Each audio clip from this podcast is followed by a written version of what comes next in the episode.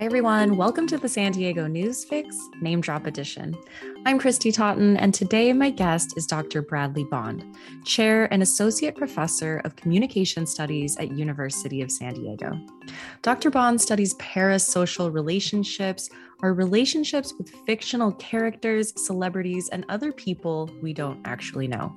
His research looks at how these one sided relationships shape our identities, choices, and even our sexualities. In this episode, we talk about his work, hobbies, and a mutual love of Issa Rae and her show Insecure on HBO. Here's our conversation.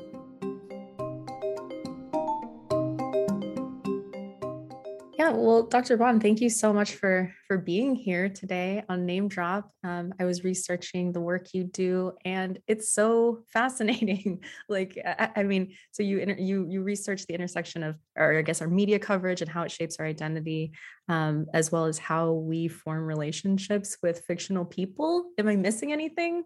yes, no. Uh, thank you for having me. You are certainly not missing anything. A lot of my work looks at the way in which entertainment media, in particular, influences how we see ourselves and our social networks. And a main component of that is our parasocial relationships that we develop with fictional characters and celebrities. Um, these feelings of social emotional bonds that we have with people who we've never met in real life and only know through a screen. So how did you get into this line of, of work and, and you know what what is the answer? How does this stuff shape us? Yes. So when I was in graduate school, a lot of the work that I was interested in doing was looking at how adolescents learned about sex and sexual norms and sexual behaviors from the media. We know that teens turn first and foremost to their friends to learn about sexual norms and sexual behaviors, and then to media sources. And when I learned of this concept of parasocial relationships, I was particularly intrigued because ultimately, what the kind of psychological idea is behind this is that we develop these bonds with characters. We feel like they are our friend. We're happy when they're happy. We're sad when they're sad. Um, we engage in imagined interactions with the with fictional characters and celebrities, thinking about what it would be like if we just happened to be in that location at that time, or if they were in ours. And so I was really intrigued by this idea because we know that teens turn to their friends to learn about sex.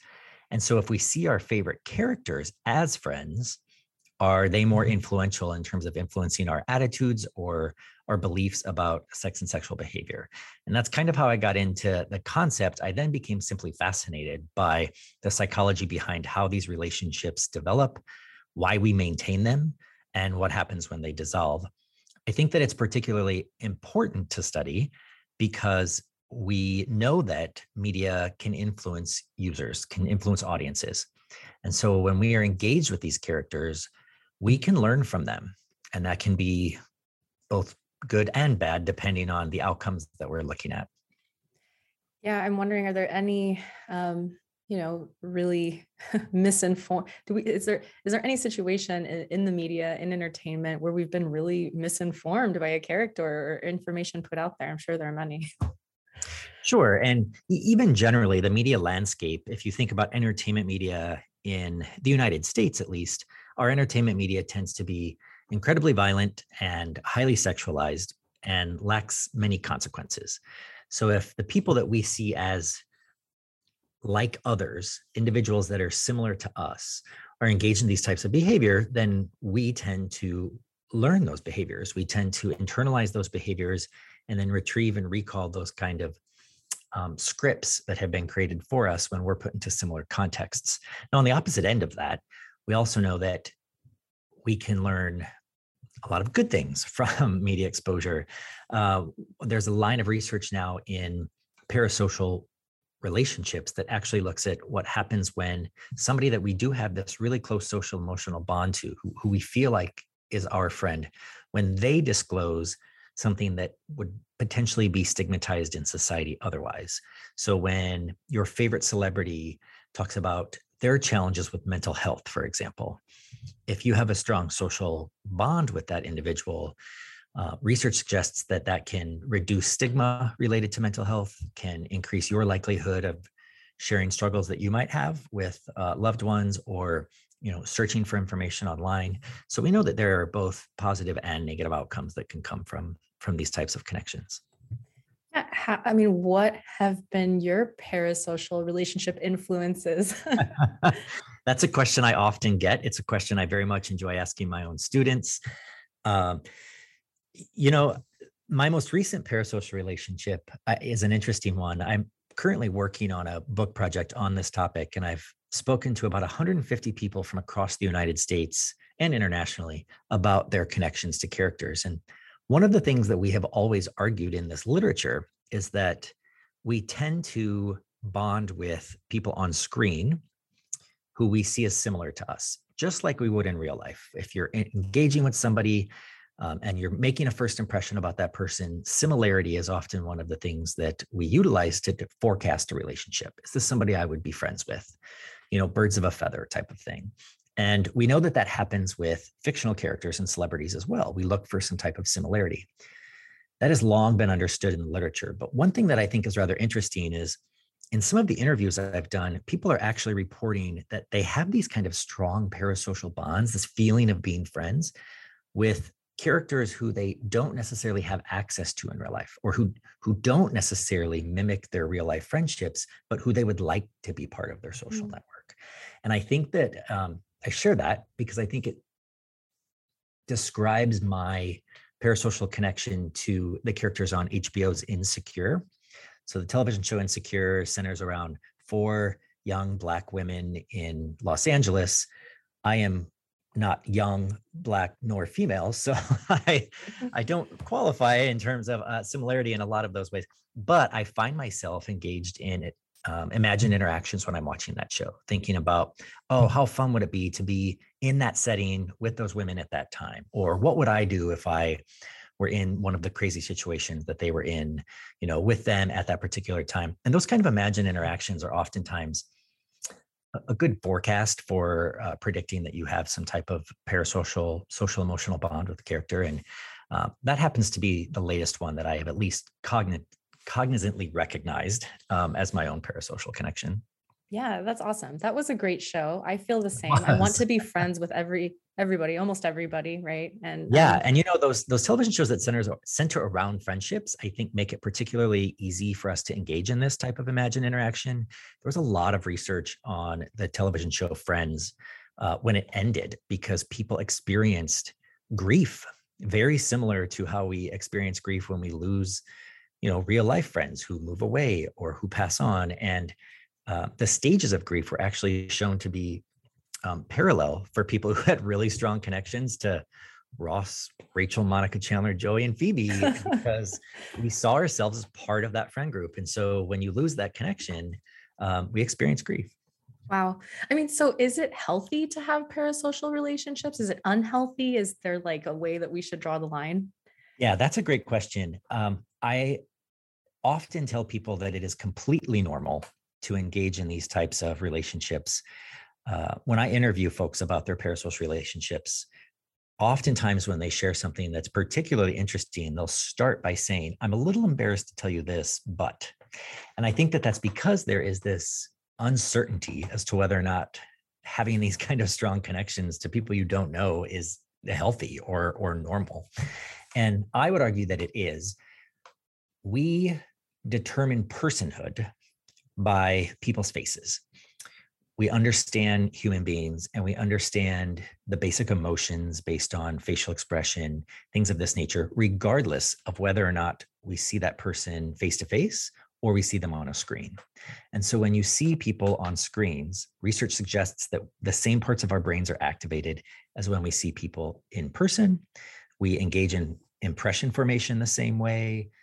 Uh, characters who talk directly to the screen tend to garner our attention more than characters who speak to the side. So there's a lot of similarities between our face-to-face connections and those parasocial connections. So it's really human nature. It's it's human instinct for us to make connections with others regardless of how we are interacting with them. Now what's key to parasociality is that actual lack of interaction, right? There's there's no mutual relationship. It's one-sided.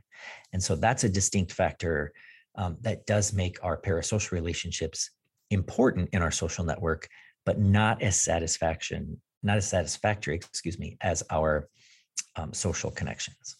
Mm, that's so fascinating. I mean, is seeing somebody's face um, essential to this, or you know, can you also develop this parasocial friendship with some like a, a podcast, you know, for for example, or some kind of audio drama?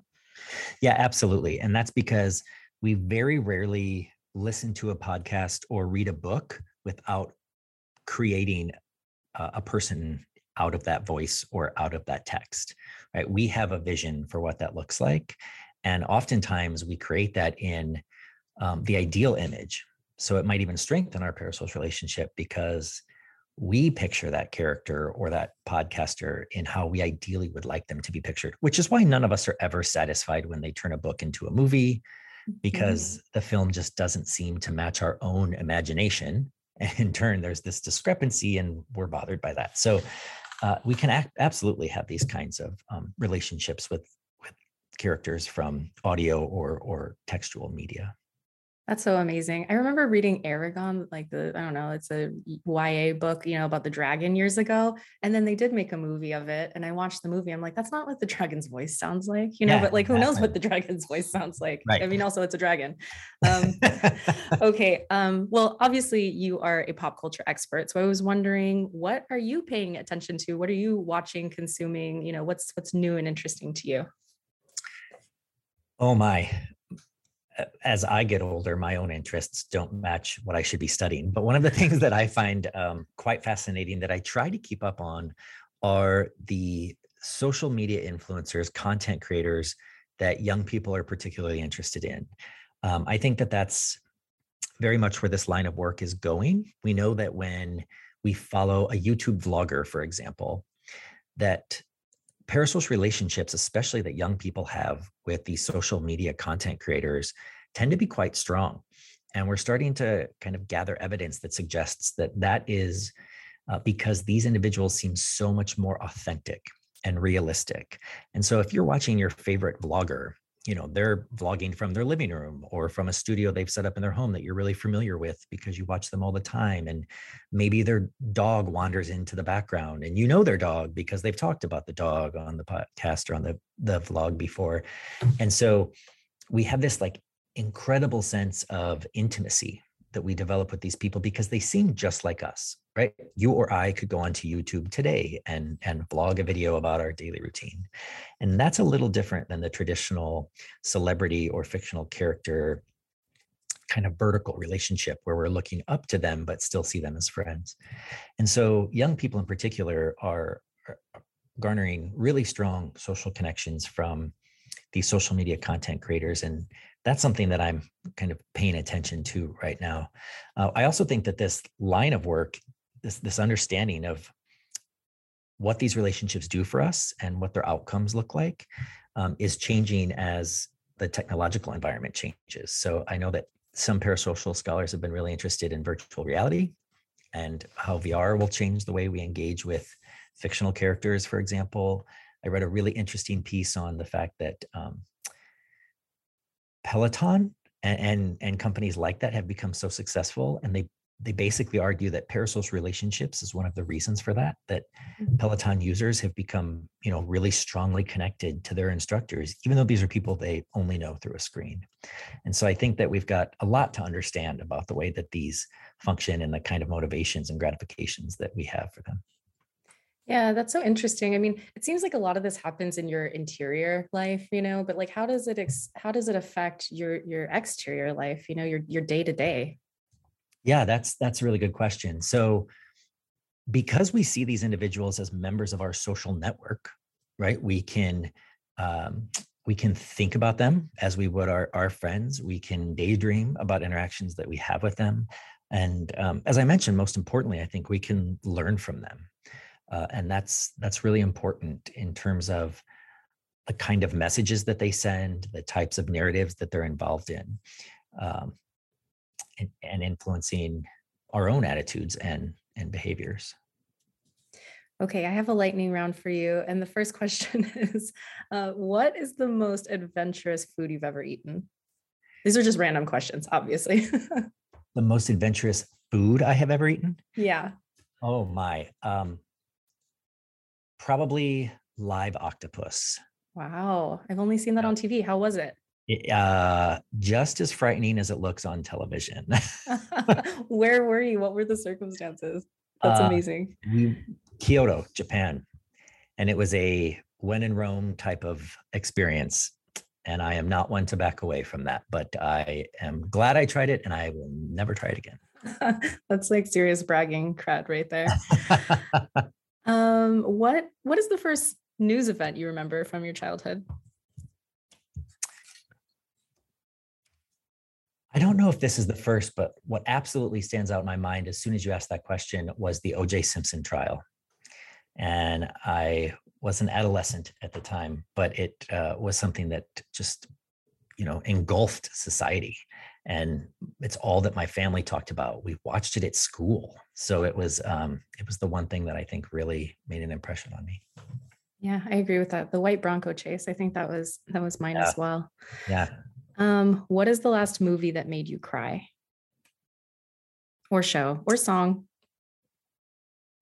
You know a lot of movies make me cry and i think um, you know they they often joke that they we often joke that in social science um, we don't do research we do me search that we you know we are always uh, when, when you're studying something about kind of the human mind or the way we engage with each other it's typically because you're motivated from some experience or or personality characteristic that you have. And i grew up with television. I grew up with a, single mom and television was absolutely an additional parent for me. And so i think that i've often been very um, emotionally attached to, to my own um, media experiences. So i cry very easily which makes it hard to choose one movie the last movie i saw that made me cry because probably anything that i saw I was- love it. I'm with you on that. Um, what um, what is an album, artist, or, or piece of music that you you revisit that you've been listening to for a long time? dolly parton Love it. every album. I have always had a fondness for Dolly Parton. She, uh, to me, is the only American who loves everyone equally.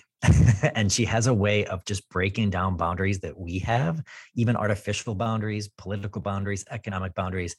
And if more people, especially in politics, could do what Dolly Parton could do, uh, imagine how great our our- country could be. So um, Dolly Parton is the person that sticks out as somebody I always go back to.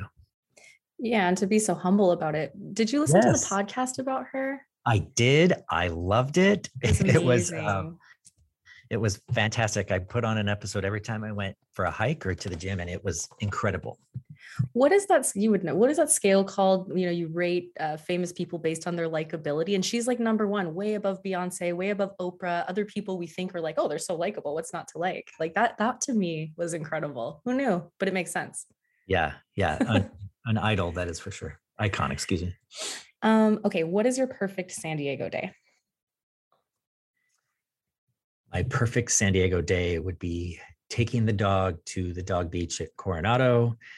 He is only five pounds, very small Yorkie, but he acts like he is a golden uh, retriever or German Shepherd. So he loves the beach, play ball at the beach, and then uh, some good fish tacos. Awesome. How how cute. Uh, what's your dog's name? Bocce, as in bocce ball. Ball. Do you play bocce ball? I do not. My grandfathers both did. They were both uh, Italian immigrants, and so he was kind of named after the family heritage. That's an awesome dog name. Um, okay. Do you have a pet peeve? Yes, I'm thinking. Do I only have one? Oh, you, you can list many. I, I have many to share. The one that sticks out is uh, people who do not use their turn signal. Mhm. Gets me. Yeah. I'm also like the little wave, right? When like when you let somebody in, you're like, yeah, I have to do that. I want to be congratulated, acknowledged. Were you Oh. gonna say another one? Sorry. Oh, I, I have, I have so many. No, I, I was also thinking, I'm just a very type A person, so I'm very organized. And when somebody asks me to engage in something that is extremely unorganized, it's definitely a pet peeve. Very fair. Um, okay, let's see. I think that concludes the lightning round. Um, but I wanted to ask you, and thanks for thanks for participating. I know that kind yeah. of came out of left field, but you know, it's nice to just get to know more about you, you know, as the person outside of your research. So thank Wonderful. you. Um, let's see. Well, uh, what are you working on now? What are you currently studying? Great question. So I have two separate projects that are kind of taking a lot of my time right now. One of them is um, wrapping up some work that we've done on the parasocial relationships that we have and the influence that they had during COVID 19 and during quarantine and isolation.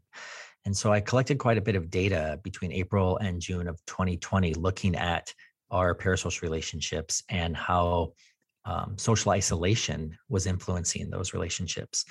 And really interesting findings there, ultimately arguing that our social connection connections, excuse me, remained strong, which is not surprising that um, isolation during COVID 19 didn't make us feel less close to our friends, but it certainly did make us feel much closer to our parasocial others.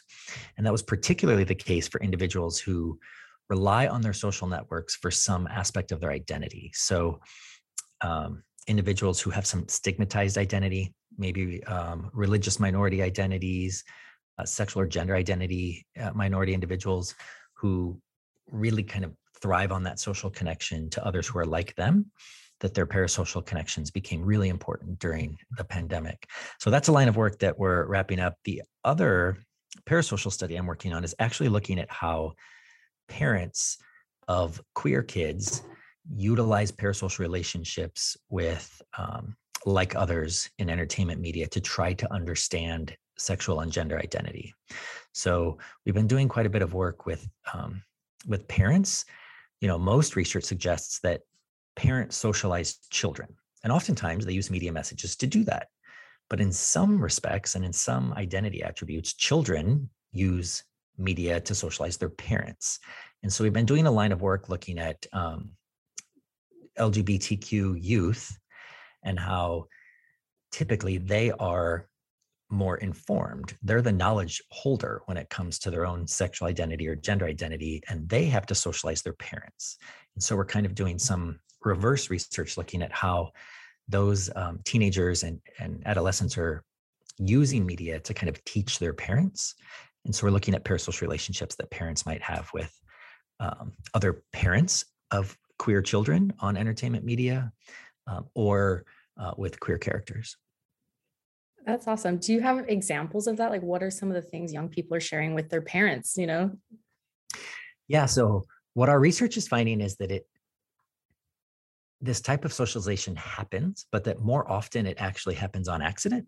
So, it's not that, you know, children are intentionally engaging in these behaviors, but when they see a depiction of, um, you know, a transgender individual on screen, and they feel that that's an inauthentic depiction or that it's a, a shallow depiction of what being trans you know really means to them they share that information with their parents. And so they kind of use those media representations as ways to um, you know to, to open the door to conversations which is really quite funny because for years we've known that that's the case in reverse that parents use media as kind of this stepping stone towards more difficult conversations. But we're finding that um, teens are doing it as well and and they're doing it when that situation presents itself not so much planning for it.